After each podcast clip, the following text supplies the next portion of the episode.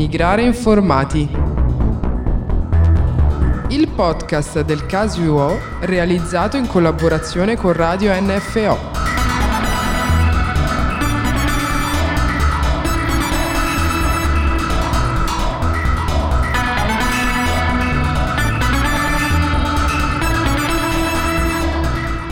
Ciao a tutte e tutti, sono Maria Teresa, animatrice dell'associazione Casi UO. Benvenuti a questo nuovo episodio di Migrare Informati, il podcast del Casi UO realizzato in collaborazione con Radio NFO. In questo episodio proviamo ad affrontare la questione del sistema delle cure sanitarie in Belgio.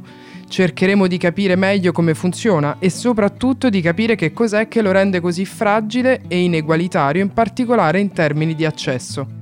Chiuderemo con un focus sulle lotte del settore e in particolare sul collettivo La Santé en Lutte, che lotta dal 2019 per un sistema sanitario incentrato sulle persone piuttosto che sulla redditività finanziaria e denuncia le condizioni di lavoro precarie di tutto il personale medico, aggravatesi dopo gli anni di austerità e la crisi sanitaria. Prima di entrare nel vivo dell'argomento ricordiamo di che cosa si occupa il caso UO. È un'associazione senza scopo di lucro che sostiene il percorso di scolarizzazione dei giovani, promuove iniziative per la formazione alla cittadinanza attiva, crea e diffonde cultura popolare. Fin dalla sua fondazione, parliamo di 50 anni fa vicino alla Gare du Midi, ha sempre speso le sue energie nella lotta per l'inserimento positivo della comunità italiana in Belgio e nello specifico a Bruxelles. Da una ricerca che noi stessi del Casi abbiamo condotto sulla nuova migrazione italiana a Bruxelles, ma anche dall'esperienza diretta che ci permette di entrare in contatto durante le nostre attività di sostegno con persone che rappresentano questa nuova migrazione, è emerso che numerose sono quelle che incontrano tutta una serie di difficoltà rispetto al sistema delle cure sanitarie.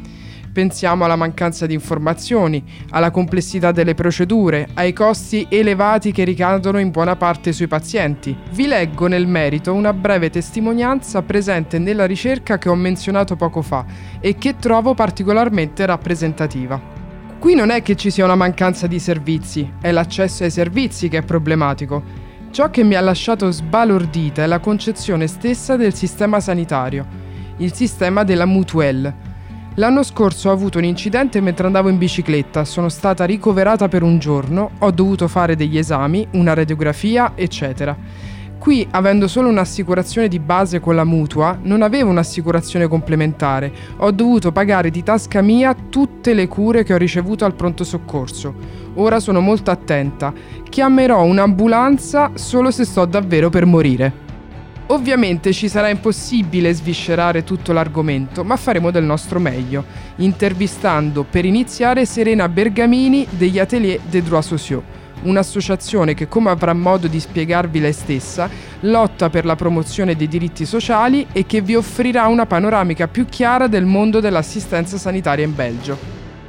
Sono tra l'altro autori di diversi opuscoli che descrivono in modo completo la realtà dei diritti e non diritti, ad esempio in materia di alloggio e di lavoro. Noi del Casi ci siamo presi la briga di tradurre in italiano alcuni di essi, tra cui proprio quello sul sistema delle cure sanitarie e dei rimborsi. Per chi volesse continuare l'approfondimento, i loro opuscoli in francese come le nostre traduzioni in italiano si trovano in libero accesso sui rispettivi siti. A questo punto non mi resta che augurarvi buon ascolto.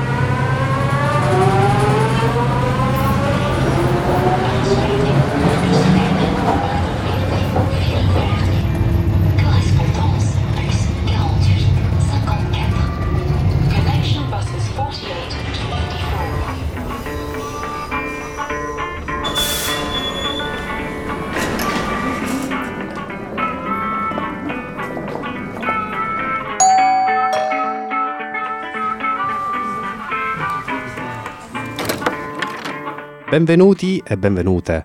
Questo è Migrare Informati, io sono Roberto Raneri e oggi abbiamo in studio Serena Bergamini dell'Atelier des Trois Sociaux perché, come avete sentito dalla bellissima introduzione di Maria Teresa, parleremo appunto di uh, sanità. Ecco, Serena, da quanto tempo lavori per uh, l'Atelier des Trois Sociaux? Lavoro all'Atelier des Trois Sociaux da 37 anni per cui eh, un'esperienza nel settore abbastanza importante. E come sei arrivata a lavorare per l'atelier?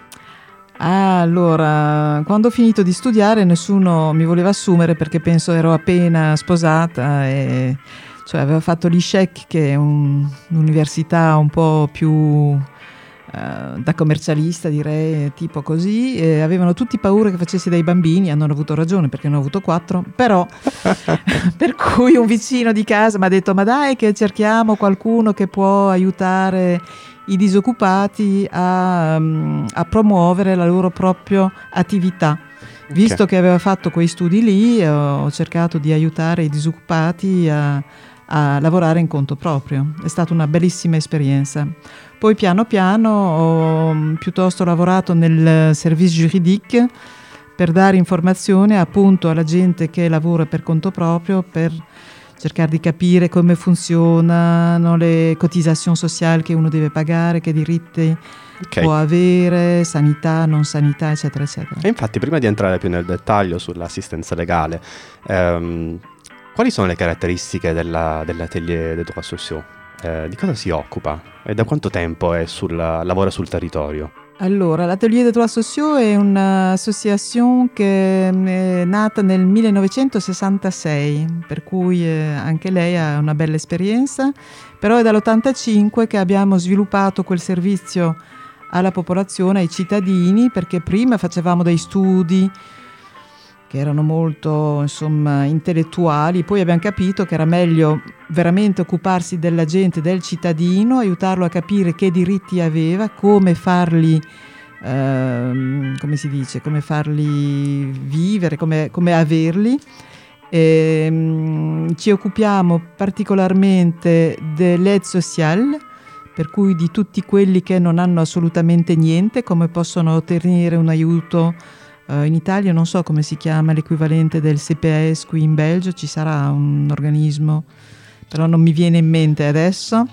Poi ci occupiamo anche di diritti di tutti i disoccupati, come, avere, come capire se quello che mh, mm, prendono è la somma giusta, la cifra giusta o no, se hanno diritto, se non hanno diritto. Quest'anno abbiamo lavorato tantissimo su tutta la riforma degli artisti, come, come fare perché abbiamo lavorato tantissimo anche col, col cabinet, col ministro e poi abbiamo anche un, um, una cellula che si occupa di chi ha un contratto di affitto e che ha dei problemi col proprietario che insomma succede anche molto spesso. Eh, magari ti chiederò una consulenza in privato, ma oggi appunto parliamo, parliamo di sanità ehm, e quindi così immaginiamoci una, un italiano che arriva a Bruxelles in Belgio e ha come sistema di riferimento il sistema eh, sanitario italiano. Uh, quali sono già le prime uh, differenze rispetto al sistema, tra il sistema italiano e quello belga? Allora, in Belgio è molto, molto, molto, ma molto diverso dall'Italia, nel senso che um, qui in Belgio um, quando arriva qualcuno non ci capisce assolutamente niente perché uno si deve iscrivere presso una mutua mutuelle. Sì. In Belgio ci sono cinque grandi famiglie di mutue e poi di fianco c'è la CAMI, di cui parlerò un po' più tardi. Eh, quando uno arriva si deve assolutamente mm, rendere in que- un organismo di quel tipo lì, allora ci sono le grandi Partenat, UCM, Mutualité Socialiste, eccetera, eccetera e poi lì cominciano i guai perché uno non sa cosa dire, cosa fare, come farsi capire, molto spesso la lingua è anche un problema. E, um, funziona nel senso che se uno ha dei diritti ci sono due campi, come pure in Italia, c'è il campo della sanità che rimborsa uh, le visite dal medico, che rimborsa se uno deve andare all'ospedale, eccetera, eccetera, e poi c'è il campo di uno che non può più lavorare mm-hmm. che eh, insomma mm, anche se ha un'influenza oppure una disgrazia che magari deve rimanere senza lavorare per 3-4 mesi. Ciascuno di quei campi lì hanno, come dire, per aver diritto a uno o all'altro ci sono delle regole diverse.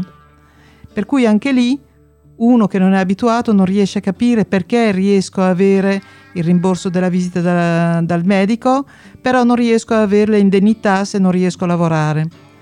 Però possiamo partire già da un assunto, no? che il sistema uh, appunto sanitario belga è fondato sull'assicurazione malattia e invalidità, assomiglia uh, molto a, una, a mol- molti aspetti di un'assicurazione privata, no? Um, sì e no, nel senso che per averne diritto uno deve, allora per aver diritto au soin santé, cioè il rimborso del medico eccetera, uno deve soltanto essere residente qui in Belgio. Ok.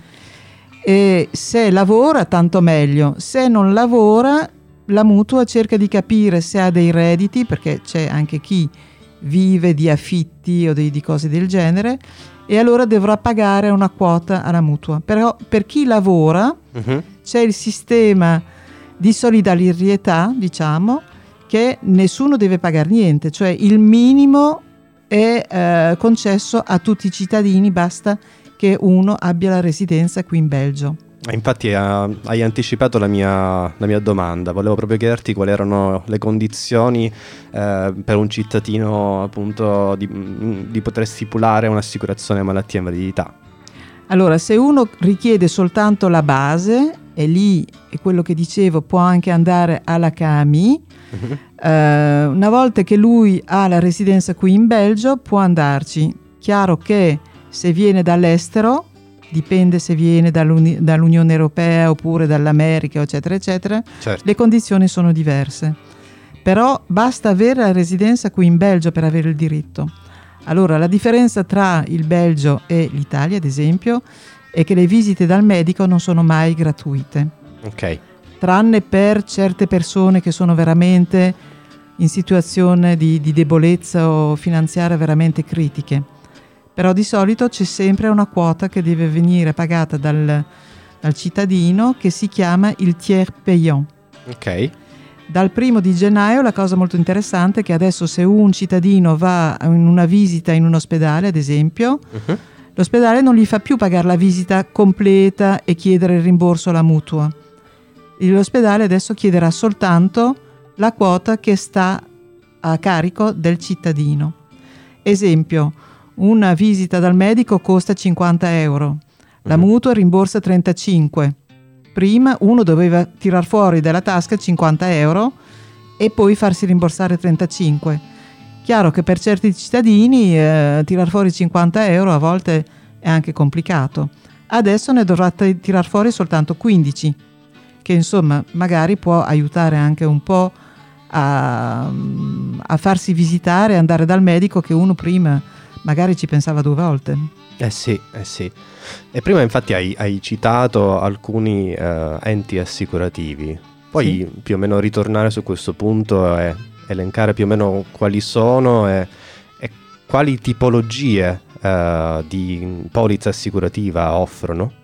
Allora, ci, son, ci sono cinque union mutualisti in Belgio al, son, quando sono nate, sono nate con un, una filosofia, c'è la mutualité socialiste, che insomma non è neanche bisogno di, di chiarire il perché si chiama così. Uh-huh. Poi c'è Partenat, che è la mutua liber, libre, che è stata messa su da quelli che lavoravano per conto proprio. Poi c'è la mutualité chrétienne, la mutualité libérale e la mutualité neutre quelli sono le cinque ente. Eh, dopo ciascuno rende obbligatorio un'assurance complémentaire. In questa assurance complémentaire rimborsa delle cose che non vanno pensate eh, di essere rimborsate per tutti i cittadini, nel, nel, senso che uno che va dal psicologo, la visita dal psicologo non è previsto in Belgio di essere rimborsata. Uh-huh. Les assurances complémentaires spesso prevedono, non so, 20-25 mm, sedute all'anno che vengono rimborsate chiaramente poco, però vengono rimborsate un po'. L'unica mutua che non ha questa assurance complémentaire è infatti la CAMI, che è la Caisse Auxiliaire d'Assurance Maladie Invalidité.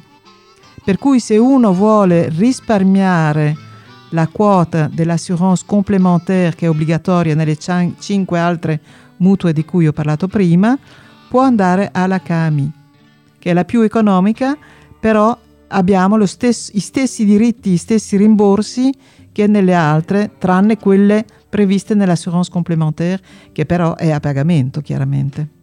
Bene, grazie intanto per questo primo ragguaglio.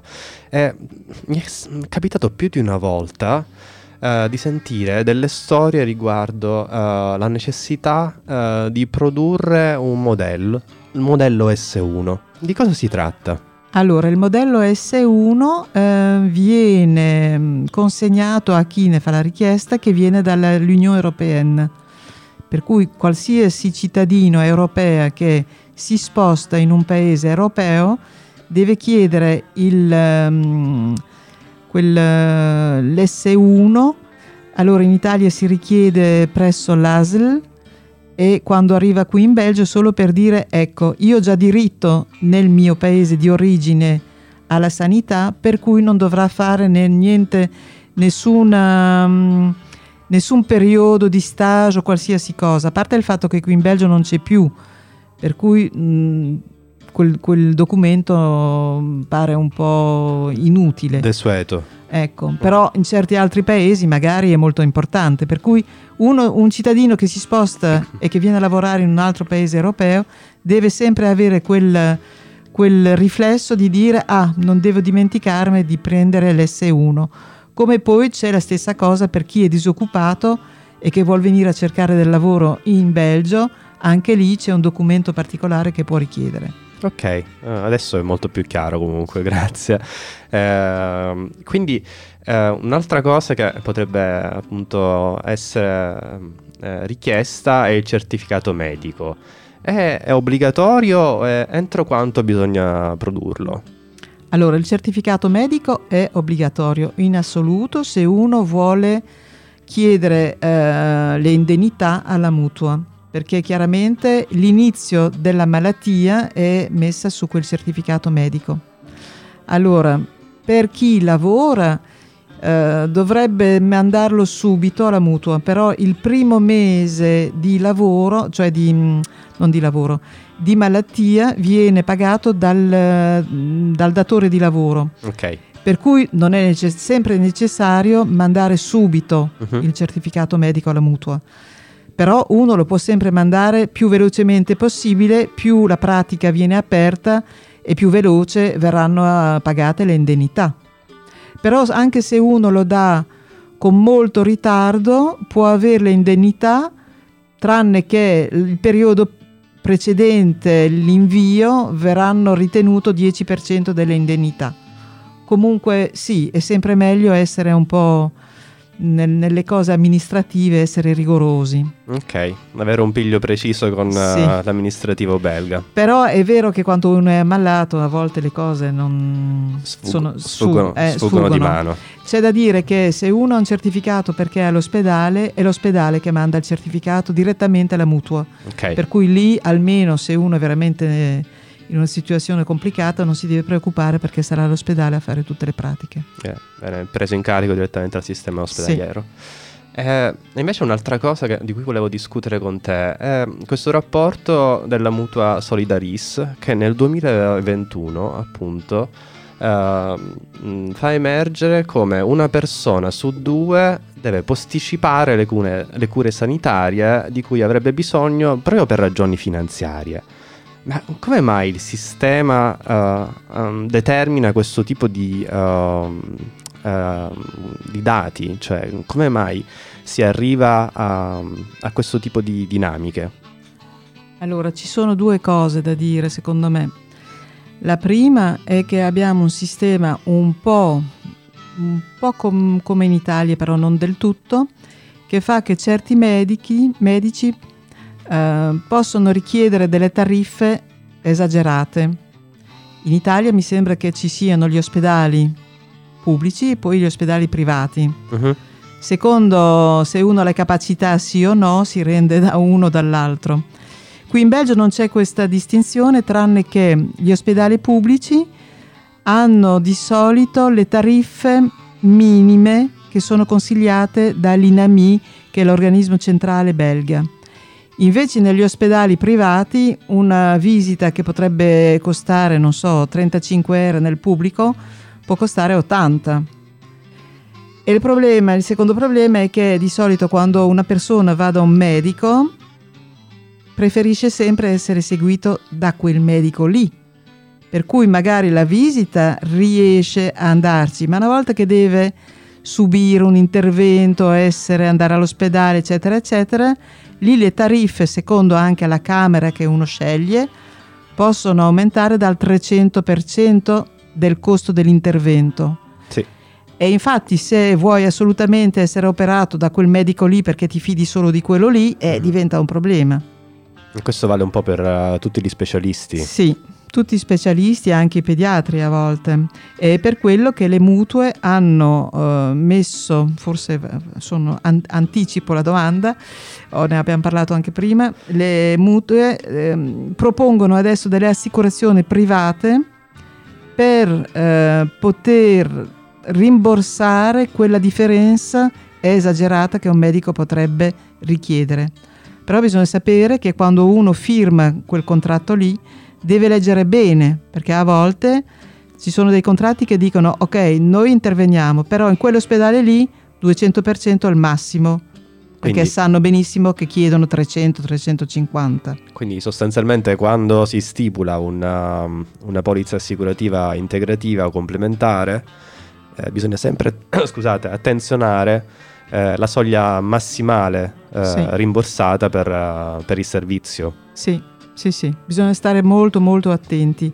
Chiaro che ehm, è sempre quando uno fa la scelta di avere una camera s- singola.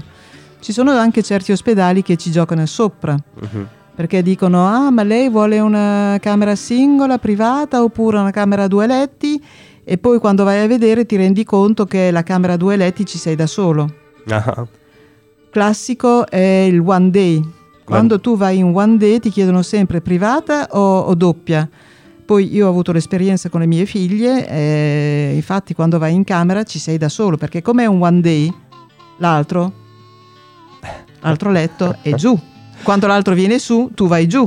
Per cui certo. a volte bisogna un po' anche capire come funziona l'ospedale in cui uno vuole assolutamente andare. Eh beh, sì, eh, quindi insomma abbiamo, devo dire, abbiamo discusso di temi importanti, di passaggi amministrativi fondamentali, ehm, ma volendo uh, così uh, pensare a un sistema sanitario ideale, soprattutto dal punto di vista della, dell'atelier eh, des droits sociaux o di qualcuno che insomma eh, lavora in questo settore da tanto tempo, qual è per voi il sistema, ideale, il sistema sanitario ideale? È complicato dare risposta a questa domanda perché quando uno guarda un po' intorno, ogni paese ha un sistema diverso e ogni paese, in ogni paese ci sono i pro e i contro del sistema. Ad esempio in Italia, mm, ok, c'è la gratuità delle prestazioni, però un medico di famiglia che deve seguire, devi andare lì da quel medico lì perché sennò non vanno bene le cose cioè la libertà è anche un po' difficile per la persona. Se magari il medico non ti dà più fiducia, devi fare tutte delle pratiche per cambiare medico di famiglia. Qui puoi andare qual- da qualsiasi medico, per cui ogni, secondo me ogni mh, mm, sistema ha il pro e il contro.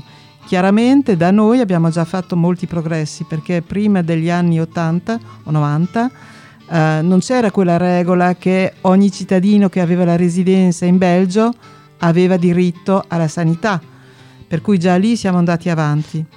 Chiaro che ci sono delle cose che si potrebbero migliorare, sicuramente in questa logica di uh, spese ospedaliere. Io ho sempre detto, ma perché uno che ha un'assicurazione deve far firmare il documento al medico?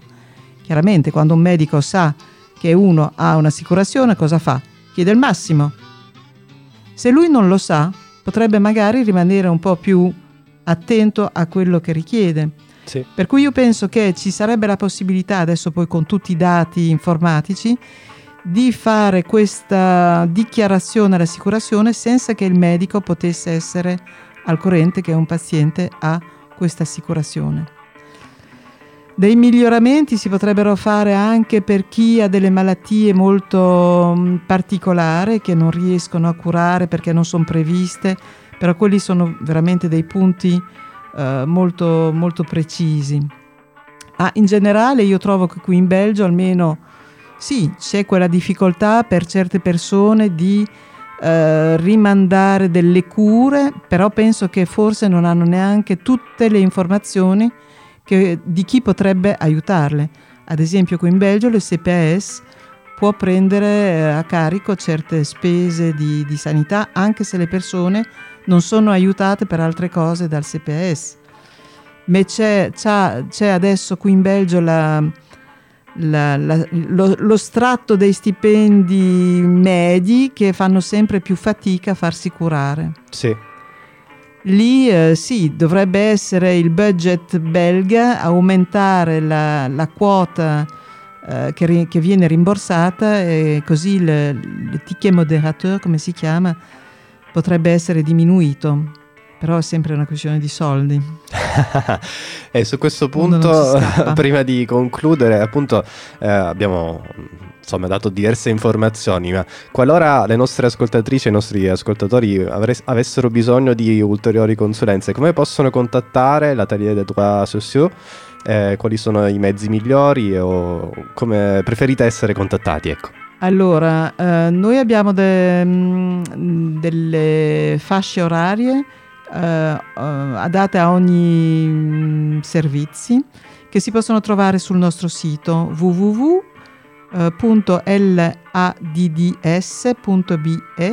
oppure chiamando al nostro, nostro ufficio o 02 eh, Zero... mi viene molto più meglio in belga eh, eh, 02 512 0290 Perfetto, grazie, grazie mille a Serena Bergamini per questa splendida uh, contribuzione al nostro podcast Emigrare Informati. Uh, per il momento è tutto, ma voi rimanete collegati.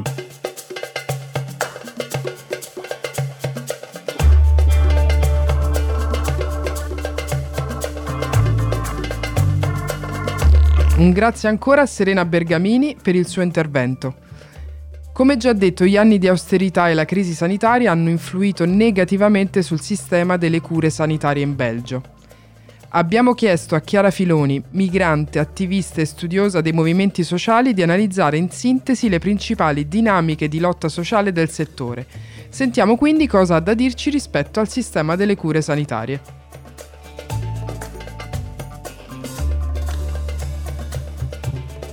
Tema sanità è un tema che mi sta particolarmente a cuore e vi parlerò del collettivo La Sanità in Lutto, la sanità in lotta, che è un collettivo in realtà molto variegato, ehm, formato da, non solo da medici e infermieri, ma anche da ostetriche, barelliere, assistenti infermieristici e tutti i settori che ruotano intorno agli ospedali, quindi settori spesso esternalizzati come la ristorazione, la lavanderia, il personale addetto alle pulizie, i tecnici, le segretarie, gli assistenti laboratorio, le ambulanze ma anche e soprattutto i pazienti. Questo collettivo è un collettivo autonomo dai partiti e dai sindacati che si organizza in assemblee generali. Eh, un tempo si, ci si organizzava una volta ogni due settimane e l'assemblea generale prendeva le decisioni che poi sarebbero state effettive per tutti i membri. Sono presenti in diverse città come Bruxelles, Liegi e Charleroi. Ma facciamo un passo indietro, vediamo come è nata la Santé en lutte, la sanità in lotta. Il collettivo si forma nel marzo del 2019 a seguito di tutta una serie di proteste che hanno luogo nei mesi precedenti e un episodio in particolare è quello del licenziamento di alcuni barellieri, se non mi sbaglio erano sei barellieri. Eh, questo episodio eh, di licenziamento ingiustificato provoca uno sciopero di tutto l'ospedale dello show di Brugman eh, dopodiché questi barellieri vengono in qualche modo mh, parzialmente reintrodotti nell'ospedale, però si apre il vaso di Pandora del problema della sanità, che in realtà a Bruxelles come in Belgio è una situazione tutt'altro che rosea. Perché il collettivo, per esempio, denuncia le condizioni di lavoro eh, dei lavoratori del settore. Eh, stiamo parlando di medici che fanno turni di 12-14 ore al giorno ben prima della pandemia. Immaginate poi come la pandemia abbia amplificato questi problemi. Ma in realtà le condizioni di lavoro non sono l'unica cosa che viene denunciata dal collettivo. Si denuncia una logica neoliberale e una mercificazione del settore della sanità che in realtà è in atto da, da molti anni, da almeno 30 anni, e che quindi vede le logiche del profitto entrare nei settori pubblici, logiche del profitto che sono tipiche del settore privato, che in realtà vengono eh, implementate anche in dei settori come quello di un bene pubblico quale la sanità.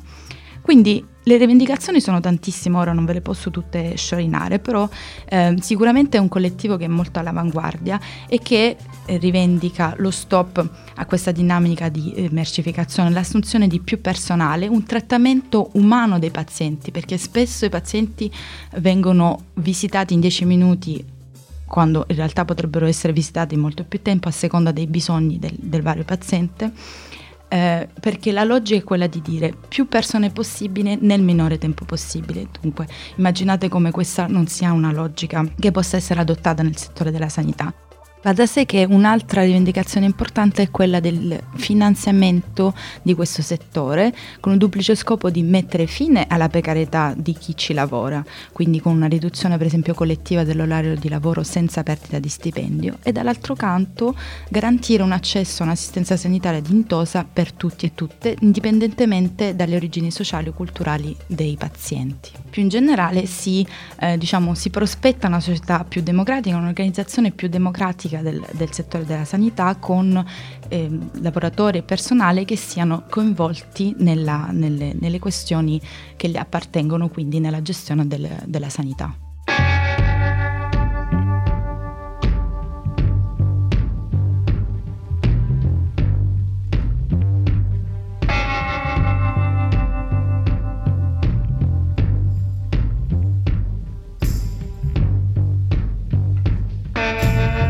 Ed è qui che si conclude questo episodio a tema cure sanitarie.